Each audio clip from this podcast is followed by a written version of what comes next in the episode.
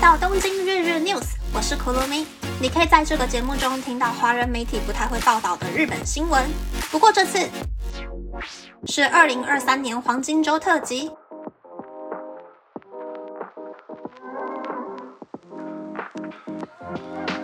延续礼拜三更新的黄金周特辑第二弹，这次要来谈我是怎么学日文，然后是怎么得到来日本上班的机会。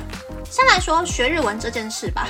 我学习日文的契机是在我国小的时候，姐姐到外地念大学，我在家里没有玩伴，很无聊，就从姐姐留在家里的 CD 架上找到一张滨崎步的专辑，开始听日文歌。我本来就很喜欢听歌唱歌。听了几次滨崎步的歌之后，就开始学着跟着唱。刚好那个时候是滨崎步最红的时候，他一直不停的出单曲，我就有一直有新歌可以学。喜欢上杰尼斯，还有日本的动漫，多看多听之后，就慢慢的听得懂日文。除了上学，我几乎每天都在家里追星、追动漫、看连续剧，连功课都是趁着在学校或是补习班的时候写完，就是为了要回家耍宅。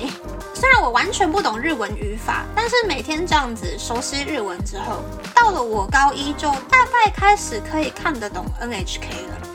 然后我妈妈就想说，既然我好像懵懵懂懂的可以看得懂 NHK，可以去考考看日文检定。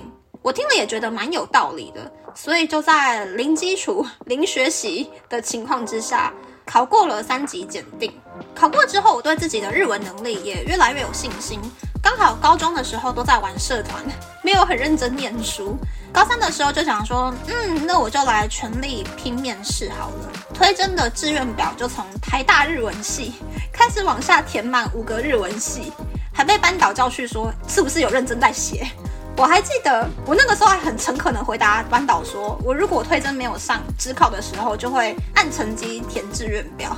因为班上有很多人都是有玩社团，大家都很有自己的个性。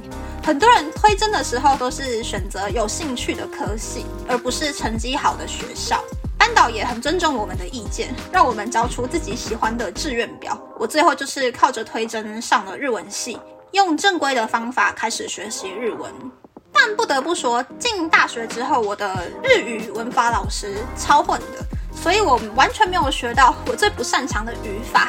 到了大学都还是靠着老本，还有听声优的广播节目。在大二的时候考过了日文一级检定。不过太早学日文的下场就是我的英文程度还是停留在国三，之后就没有进步了。那我人生中最大的转机应该是进大学之后，发现学校有很多日本姐妹校。到大三、大四就可以来日本进行交换留学。我当时就觉得，我都学日文了，当然是要在日本实践看看我的程度在哪里。但我的家庭虽然是小康家庭，但没有到可以让我出国留学的程度。我自己也不是很喜欢念书，大学毕业之后就想要出去工作了，所以当时就下定决心，一定要得到交换留学的机会。所以从大一下学期开始吧。就准备报名交换留学的成绩资料，然后通过了面试，得到了交换留学的名额。我去交换的学校算是关西地区还蛮有名的大学。刚好我去交换的时候，NHK 拍了以创校校长夫人为主角的连续剧，所以我去交换的时候，那间学校在日本很有名气。等到我大四回台湾开始冲学分拼毕业的时候，就有很多日本企业响应当年刚开始的安倍经济学，在海外进行征才活动。那我也就想说，嗯，跟着同学一起去听听看征才说明会吧。就算没有被录取，也可以报名看看，增加一些求职的经验。所以我就依旧用了完全没有长进的破语法，写了日文履历表，报名面试之后，很幸运就得到了工作机会。等到我第一次和其他一起被录取的人见面的时候，才发现原来我是最菜的。其他人都是硕士毕业，或者是自学日文的商学院大学生，只有我是只会日文，没有其他专长的大学生，整个就是弱到爆炸。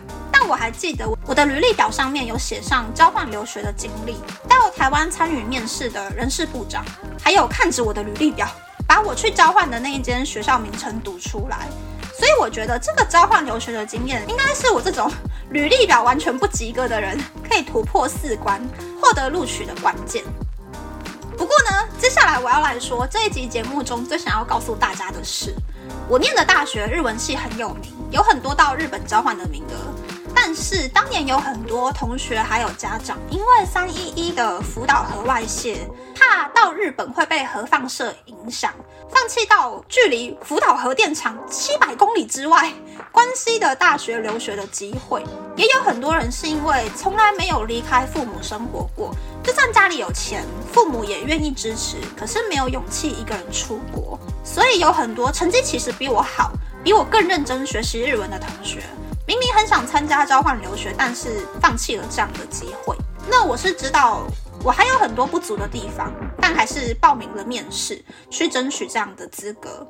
可能是因为我的爸爸虽然是传统乡下长大的孩子，但他一个人离家北上念高中，可以理解我想要出去的想法。我妈妈也是一个想法比较开放的人，知道我下定决心之后不会放弃，就存钱让我去交换留学。我的亲戚之中也有很多人是早期就跑到深圳沿海当台商的人，所以我觉得出国留学或者是出国工作不是一件很特别的事情。所以如果没有出国的话，也许会陷入在当时台湾的低薪环境，拿两万七千块的薪水。所以我必须要有出国的这个经历，才能够获得竞争力。即使我从来没有离开过家里生活，但是我还是报名了交换留学的面试。很多人会安于现状，放弃挑战的机会，但每个挑战的机会都有可能是改变人生的一个转机。虽然我现在在日本，身边没有家人，也没有几个朋友，但是有了可以养得活自己，还可以还得了学贷的薪水，甚至是可以花钱做一些自己喜欢的事情，也可以投资自己，可以和很多不同背景的人交流。在日本的企业上班，也让我得到了很多很特别的经验，也让毕业之前。什么事情都懵懵懂懂的我，变成了一个有目标、知道自己想要做什么工作的人。虽然现在我长大了，有了工作这个束缚我的要素，但是我现在有了经验，也有了一些些耐心，可以妥善的面对下一个突然出现在我人生的选择了。那么，那么这次的分享就到这边，不知道大家喜不喜欢这样的节目呢？欢迎大家留言和我分享你的想法。虽然在大家听这个节目的时候啊。我应该是在永安渔港吃蚵仔煎啦，但五月九日星期二开始就会恢复日更哦。喜欢这个节目的朋友，可以在 Apple、Spotify、Google、Sound On、KKBox、My Music 等 Podcast 平台和 YouTube 订阅东京日日 News，或是在 Sound On 小额赞助这个节目，然后追踪东京日日 News 的 Instagram 看和节目相关的日文延伸单字哟。拜拜